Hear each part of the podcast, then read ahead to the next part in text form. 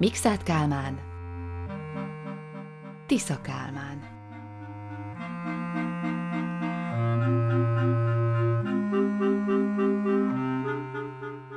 Nem mindennapi ember. S még kevésbé az ama szerep, melyet több mint egy évtized óta visz. A nemzet történelme ezen idő alatt elválhatatlanul össze van kapcsolva nevével.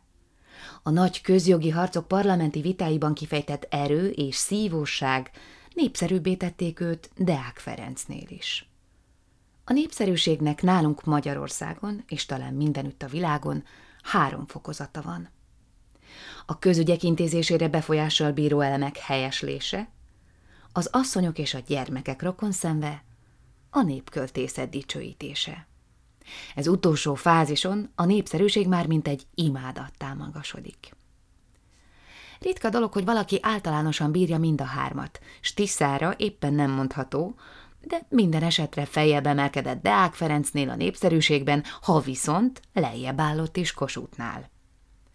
Vele az asszonyok és gyermekek rokon szenveztek.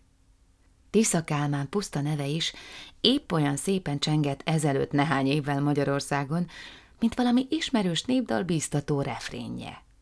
Míg most úgy szól, mint a lélekharang tompa kongása. Ha már úgysem érünk tudományos értekezést, maradjunk meg a népszerűség fentebb felállított elmélete mellett, mert nem is olyan nagyon bolond az, ami ennek látszik. A képviselőválasztások idején ismeretlen vidékre vetődött tisztelt olvasó, és ott meg akarod tudni, nem azt, hogy a két előtted merőben ismeretlen képviselőjelölt közül melyik nyer több szavazatot, hanem melyik a különb, derekabb ember, kérdezd meg a nőket és gyermekeket az utcákon. És akinek nevét azok fogják hangoztatni, mérget vehetsz rá, hogy ő az érdemesebb. A nők és a gyermekek az egyedüli nem befolyásolt elem. Ezek szívében a maga tisztaságában meg nem nyesve, meg nem gyomlálva jelentkezik, s nő meg a rokon vagy ellenszenv. Az igaz külső tények legközvetlenebb fotográfiája gyanánt, melyet az önérdek egyetlen lehelete sem tesz halványabbá, sötétebbé. Az is csodálatos, hogy amint valaki az első grádusból a másodikba lép, az elsőben veszít, a harmadikban nyer. De ha a harmadikba jutott, ha a népköltészet veszi szárnyára hírét, nevét, s a másodikban azért megtartja, de az elsővel szakítania kell, amiből az a tanúság, hogy általános, mindent egybefoglaló népszerűség nincs, s hogy nálunk a politikai jogok gyakorlói olyanok, mint az együgyű ifjú, aki hívvel rajongva keresi ideálját, s ha megtalálja, elfut előle. Tiszával a mondottak szerint a nők is szimpatíroztak. Már tudnélik azok, akik személyesen nem ösmerték. Mert Tisza csak egy fokkal szebb, mint az ördög. Idomtalan, kiaszott, mint egy csontváz, melyen úgy lóg minden ruhadarab, mintha Móricz Palit küldözgetné a szabójához maga helyett mértéket venni, mert nem akarom azt mondani, hogy ennek a ruháit viseli.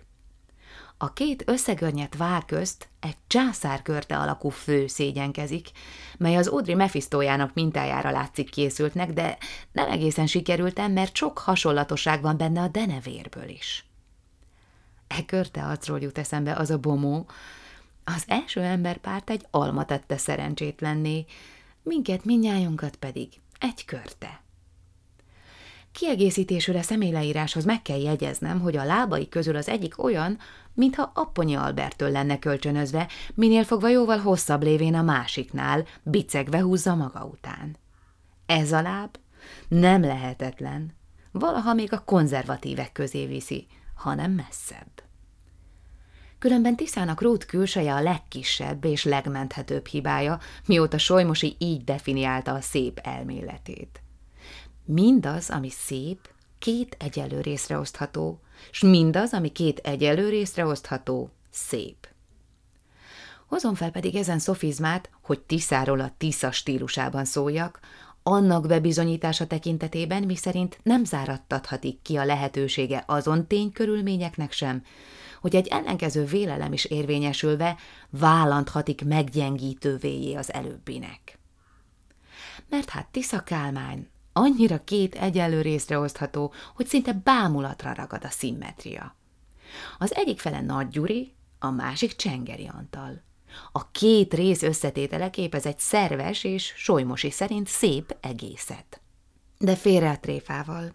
Még ha bebírnunk is bizonyítani, hogy szép, maga kételkednék benne, mint ahogy például Baldácsi nem hinné, ha valaki azzal akarná megdöbbenteni, uram, ön csúnya ember. Tisza higgadt fő, és jól tudja, hogy a nők rokonszenve a körülmények műve volt. Csak egy vetétársa lehetett, Ghyczy. Az öreg úrról pedig már akkor is el volt terjedve a rágalom, hogy a posszumus elé szereti oda tenni a nont. Aztán még akkor nem tűnt fel a láthatáron Verhovay. Minden szépen folyt. Tiszát a népszerűség környezte, a galantféreg hosszú beszédek nagy szenzációt okoztak mindenütt. Az emberek el voltak fogulva, mint kedvenceik iránt rendesen. Akik olvasták, nem igen értették, akik pedig nem olvasták, azoknak úgysem volt szükséges érteni, mi van bennük. S minthogy Magyarországon a legtöbb az olyan ember, aki semmit sem olvas, és aki valamit olvas és úgy tartja jónak, ha nem érti, mert született szónok lévén mindenki az olyan dolgot, amit maga is megért, maga is elmondhatja. Ennél fogva Tisza beszédei nagyon alkalmasak voltak megteremteni számára a nimbuszt. Csak miután lehult a varázs, vette észre ámulva a közönség, hogy a beszédek logikája olyan volt, mint a kínai játékdobozok. Először van egy nagy doboz, abban egy kisebb, abban ismét egy kisebb, még végre az utolsó dobozban nincsen semmi. De már akkor, amit ön észrevette, Tisza miniszteri székben ült. S azóta ismét a dobozpolitika járja, csak hogy most a kis dobozból szedegeti ki az egyre nagyobb bodókat. Hogy mi lesz a legutolsóban, az Istent kivéve senki, talán még Szatmári Gyurka sem tudja. Teleki László halálától a mai napig befutott útja görbén kanyarog, épp úgy, mint a Tisza, melyre büszkén hivatkozott, hogy nevét viseli. De míg a nemzeti folyam itt támad, itt hal el, addig Tisza Kálmán észrevehető gyorsasággal vágja magának az árkot Bécs felé. Nyílást, árkot váj. S verem lehet belőle.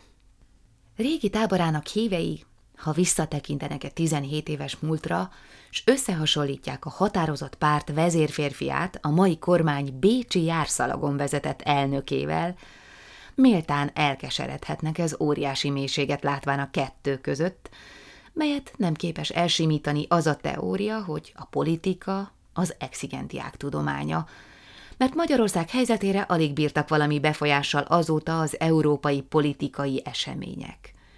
Úgy szólván stagnáció állott be egész a mai napig, ha csak Ausztria erkölcsi és anyagi gyengülését nem vesszük változásnak. Mi azonban csak a határozati vezérférfiú politikájának malmára játszik. Nem volt tehát az eseményekből indokolható oka felhagyni álláspontjával, melyet kivált az ellenzet közjogi alkú megkötése után elfoglalt. Nem volt szükség eldobnia a bihari pontokat, feladnia a közgazdasági kiegyezés általa hangoztatott vezérelveit. Ki áll meg már, ha ő is elbukott? Egy ember, akinek negyvenkétezer holt földje van. Mivel vesztegethető még meg? Egy ember, akit egy egész ország szeretete övesz körül, mit kívánhat még? Annak már csak egy vágya lehet, a holta után emelendő szobor. És bizonyára nem is vesztegette meg Tisza Kálmánt senki, de nem is lehetett volna, mert ha semmi jót nem hagynék is rajta, még akkor sem vonhatnám kétségbe becsületességét. Vagy hát komédia lett volna mindaz, amit az ellenzékeskedéssel űzött. A mesterségesen kiaknázott népszerűséget használta volna emeltyűnek a piros székbe. E föltevés legalábbis nem valószínű, mert Tisza Kálmán bár európai műveltséggel nem bír, s tudományos képzettségének hiányai szembetűnően rínak ki, lángésznek pedig éppen nem mondható, mindamellett olyan kiváló tulajdonokat és annyi rutint egyesít magában, fogyatkozásait oly ügyességgel tudja eltakarni, egy hiú hölgy sem különben. S ez teszi kétségtelenné, hogy ő Deák párti padokból még sokkal könnyebben lehetett volna miniszter. Jellemébe kell markolnunk, hogy ráakadjunk a rugókra, melyek fatális sorsát előkészítették. Heves vér akadt, makadság, szigor, gőg, bizonyos oligarchikus uralom vágyi és szertelen nagyra vágyása jellemének alapvonásai. tagadhatatlanul mind nemzeties vonások, melyek a geszti nagyúr lelkületét az elnyomatás ifjúságába eső éveinek befolyása alatt a hatalommal ellentétes, tehát magyaros ellenzéki irányba idomították. Ehhez járult még azon pietás, mely nagybátyját, gróf Teleki Lászlót környezi. Rugalmas lelke összes erejével szegődik tehát az ő pártjához, és egy ideig annak halála után összes ambícióját a vezérszerep elfoglalása és betöltése képezte. Ghyczyvel kellett azt megosztania. A szelíd öreg úr önkéntelen nagysága folytonos küzdelemre sarkalta, mely nemes vetélkedésnek Ghyczy Kálmán szerénysége éppen nem vetett véget, hanem inkább szította Tiszában az önbecsérzetet túlszárnyalni azt, akinek éppen azért volt oly nehéz kiragadni kezéből a vezérség másik felét, mert éppenséggel nem látszott hozzá ragaszkodni. Amint aztán Ghyczyt Bittó felbiztatta, "Jer kicsikém velem falun egy fordulóra." Tiszának nagy része volt benne, hogy az öreg úr nem adott kosarat Bittónak, hanem elment egy fordulóra, s csak a hiú kísérlet után tért vissza a jeligéjéhez, a non possumushoz. Tisza nagyon jól tudta, hogy Ghyczynek megárt a miniszterség, s örökké megbocsáthatatlan bűne lesz, hogy ilyen úton kíván tőle megszabadulni, mert akkor még, minden körülmény mutatja, nem számíthatott arra, hogy Ghyczy örvénybetaszításával a fúziónak épít hidat. Tisza most magára maradt, vezére egy nagy parlamenti pártnak, legnépszerűbb embere az egész országnak, kivel a Deák halála után meglazult kormánypárti elemek és kacérkodni kezdenek. Nem volt már semmi elérnivalója többé. Csak a még meg nem ízlelt hatalom. Nem talált már semmi elfoglalnivalót sem a nemzet szeretetében, sem a polgári nagyságban. Neki pedig, jelleméből kifolyólag, mindenáron foglalni, küzdeni kellett. Egy ideig tehát küzdött még önmaga ellen, és azután elfoglalta Wenkheim alatt a belügyminiszteri széket. Soha még államférfiúnak nem volt nehezebb helyzete, mint neki. Fent a bizalmatlankodó korona, mely még mindig a régi tigrist látja, körülötte egy oldalon volt pártja, mely régi elveit félti, a másik oldalon a Deák pártból beolvadt elemek, kik gyanúsan nézik örökükben az idegent. Tisza bámulatos bravúrral diadalmaskodik ez ellentétes tényezők között. De anélkül, hogy akár az egyiket, akár a másikat legyőzte volna, simán siklott el közöttük édes tova, mint a kígyó. Lehet-e csodálni, ha az emberfeletti feladat betöltése kizökkentette a régi nyomból? Még annyi mindenfélének összeegyeztetésén dolgozott, szükségképpen meg kellett hasonlania önmagával. A nagy majoritás most már megvan. A deákpárt és balközépi elemek összeverődtek egy testé, egy lélekké. A koronabizalma sem hiányzik, mely támogassa, csak éppen maga, Tisza Kálmán nincs többé sehol. Ahelyett van egy ember a miniszterelnöki széken, akiről nem tudjuk kicsoda, mit akar, hova indult és hova ér. És ő maga sem tudja. És hiába kérdi akár Csernátonytól, akár Nagygyuritól, akár Csengeritől, azok sem tudják. Tisza sorsa igazi tragédia, a nagyra vágyás tragédiája. Ő nemes szándékkal lépett a politikai pályára, s mint erkölcsi halott fogja elhagyni. Túlbecsülte erejét, s kevésre a bécsi befolyást, mellyel megmérkőzni nem tudott. Nem tudta, hogy az ügyes kerítőnő mennyire igyekezni fog eltávolítani szívét a nemzetétől, s a nemzetét őtőle. Azt hitte, ellen fog tudni állani, de csak hamar belátta, nem lehet, s nem volt elég ereje eltaszítani magától. Ez a botlás. Itt kezdődik a bűn. A meredek lejtő most már csak lefelé haladhat. Vagy azt kell megcsalnia, aki csábjaival behálózta, vagy minket. És minket könnyebb. Mert az óriási többség, mely lassanként mameluk haddá nőtte ki magát, egy ideig saját hátával fedezi az érdekes viszonyt. Nem volnánk igazságosak, ha be nem ösmernők, hogy Tiszából még a szemérem ki nem halt. Összes magatartásán meglátszik, mennyire restelli helyzetét. S ha nem biztatná a grófi korona fénye, vagy, mert az ördög nem alszik, az Andrássy külügyminiszteri széke, talán még találna utat és módot a visszatérésre. ami annál is könnyebb lenne, mert még eddig nem igen ment össze, amennyiben még igen keveset tett. Kétségkívül legfontosabb bevégzett intézkedése az, hogy a kucsébereket szigorúan eltiltá a házalástól, amért azok természetesen még nagyobb mértékben házalnak és lutriznak. Ebből pedig az következik, hogy az akció reakciót szül. S hogy még ennek a legfontosabb intézkedésnek sem maradna nyoma, ha visszalépne. Azt mondja egyébiránt Grótius Hugo, hogy egy igazi államférfiút csak holta után lehet megítélni.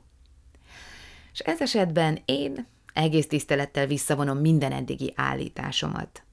És minthogy magam a logika semmiféle megnyújtásával nem bírom Tiszát védelmezni, de még ha bírnám, sem illenék ellenzéki hírlapíról értemre, beveszem ide a bőti algyi adomáját.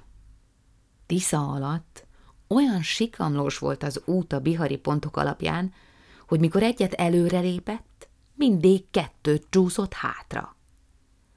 Ilyen körülmények között diplomata létére úgy kellett tennie, hogy megfordult, s arra megy, ahová nem akar jutni, s oda jut, ahová akar. Ilyen leleményes a védelemben csak egy mameluk lehet. Olyan sokszor fordult már elő e könyvben a mameluk szó, hogy okvetlenül meg kell magyaráznom, kik azok a mamelukok, s ezt sohasem tehetném alkalomszerűbben, mint Tisza Kálmánnál, ki ha nem is teremtője a mamelukoknak, de minden esetre tökéletesítője. A mamelukok mindenben olyanok, mint a patkányok. S hogy a patkányok milyenek, azt egyszerűen kiírom a kíváncsi olvasónak egy természetrajzból szóról szóra. A patkány, Musrattus, dirette. Az örlők rendjéből, színe felül feketés, alul hamvas szürke. Nagy farka, s hüvelyke helyett körme van az első lábán.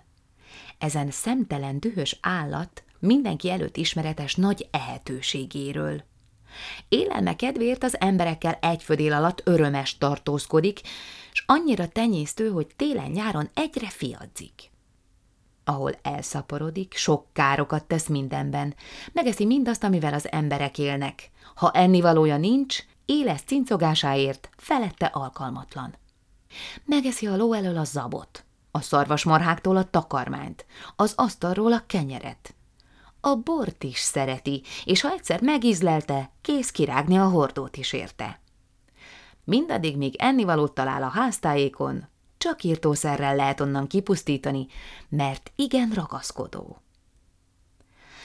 Ilyen patkányokkal kormányozza Tisza az államhajóját.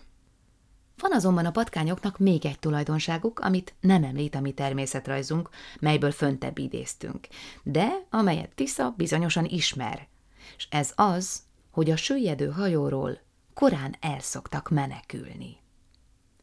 S az ő hajója, bár még nem süllyedős, dagadt vitorlával úszik az északi szélben, nagyon furcsa hajó, melynek előbb-utóbb rossz vége lesz.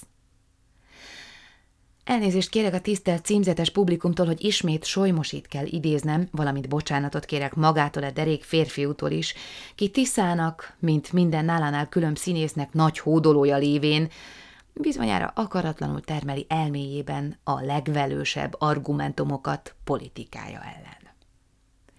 Solymosi ugyanis azt tartja az építkezés elméletében, ha az ember úgy építi meg a hajót, hogy nem hagy rajta nyílást, ajtót, ha mégis ki akar jönni belőle, ezt szükségképpen a kéményen keresztül kell tennie. Én nekem semmi okom sincs kételkedni, hogy ez valóban így van, és csak azt jegyzem meg, vajon Tisza gondolt-e arra, hogy ha kéményen keresztül kell kijönnie a magasba, szükségképpen be is kell magát kormoznia.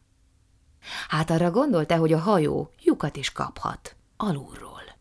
Alatt már úgyis nagyon háborognak a hullámok. Azon felül a mameluk elemek is kezdenek elégedetlenek lenni titokban. Már leghívett testőre Csernátony is unja a sok védelmezni valót, a palásti elméjének palástja nem lévén elég eltakarni a Tisza politika lólábait. Tajszelek fogd megnek sem éjjele, sem nappala ebben az édes alkotmányos érában. Amikor nem kell kocsi színekben, pincékben rejtőzködnie, vagy kapuk alatt ólálkodnia a Tisza által előre megálmodott népzavargásokra, ő magának vannak rettenetes víziói. Borzadva látja, mind fogadja el egymás után az egész országot, míg végre csak magok maradnak. Ő és a kegyelmes úr. Márpedig egy jóra való kártyakompániához, még a preferanszhoz is legalább három ember szükséges. Móricz Pál türelmetlen a bankdirektorság utáni várakozásban. Hegedűs Sándor, a kétezer vezércikk szerzőjének belefájdult feje azon üresség nézésébe, mely a kereskedelmi minisztérium államtitkári székéről mosolyog rá. Hol csalogatóan bíztatólag, hol gúnyosan, mintha azt mondaná, Cavant konzoli. Csak Csengeri van megelégedve, s amint ott könyököl a Deák Ferenc székében, úgy veszi ki magát, mint egy megtestesült himnusz. Ha Szász Károly, császári, királyi poéta valamikor meg fogja énekelni a Tisza epochát, s ha, mint várni lehet, képekkel illusztrálandja a hős költeményét, a következő főbb mozzanatokat ajánljuk tárgyakul. Milletics elfogatása. Verhovay elfogatása. A hadsereg és az államrendőrség mozgósítatik egy kövekkel dobálózó suszterinas elfogatására. A ceglédi deputáció díszkísérete. Tisza Kálmán ő excellenciája az osztrák miniszterelnök előszobájában. És végül Tisza Kálmán a parlamentben, midőn önérzetes szavakkal s felemelt fejjel felel arra az interpellációra, melyet előtte való nap rendelt meg Zomzig Palinál. A furfangot, ravasságot és komédiát Tisza honosította meg a különben is fogékony országházi talajon. Az ő találmánya volt a humoros agyonbeszélési taktika, mely ellen az akkori kormánypárt a klotűrt akarta behozni. Milyen idők! Sóhajtja a visszaemlékezés édes gyönyörétől reszketve Simonyi Ernő. Ehhez hasonló eszközökkel aratja babérjait ma is, mint miniszter.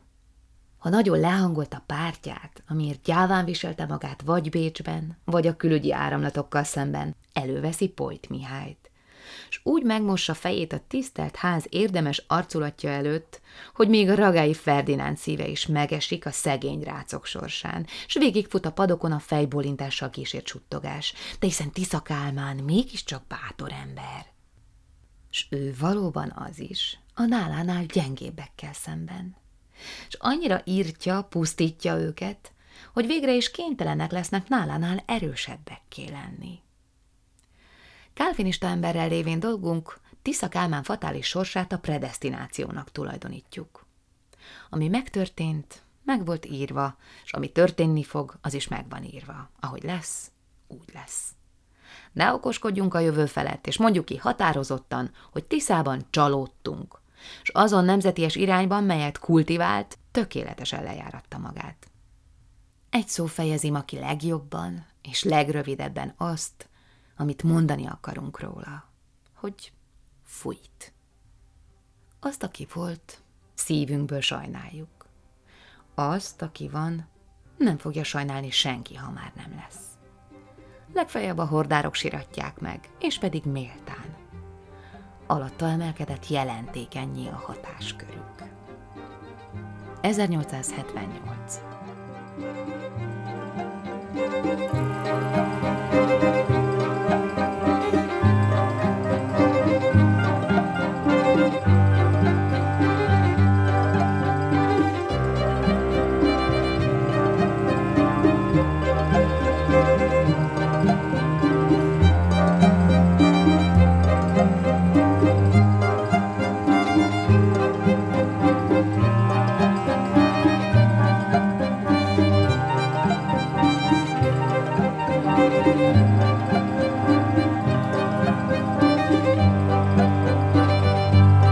Thank you.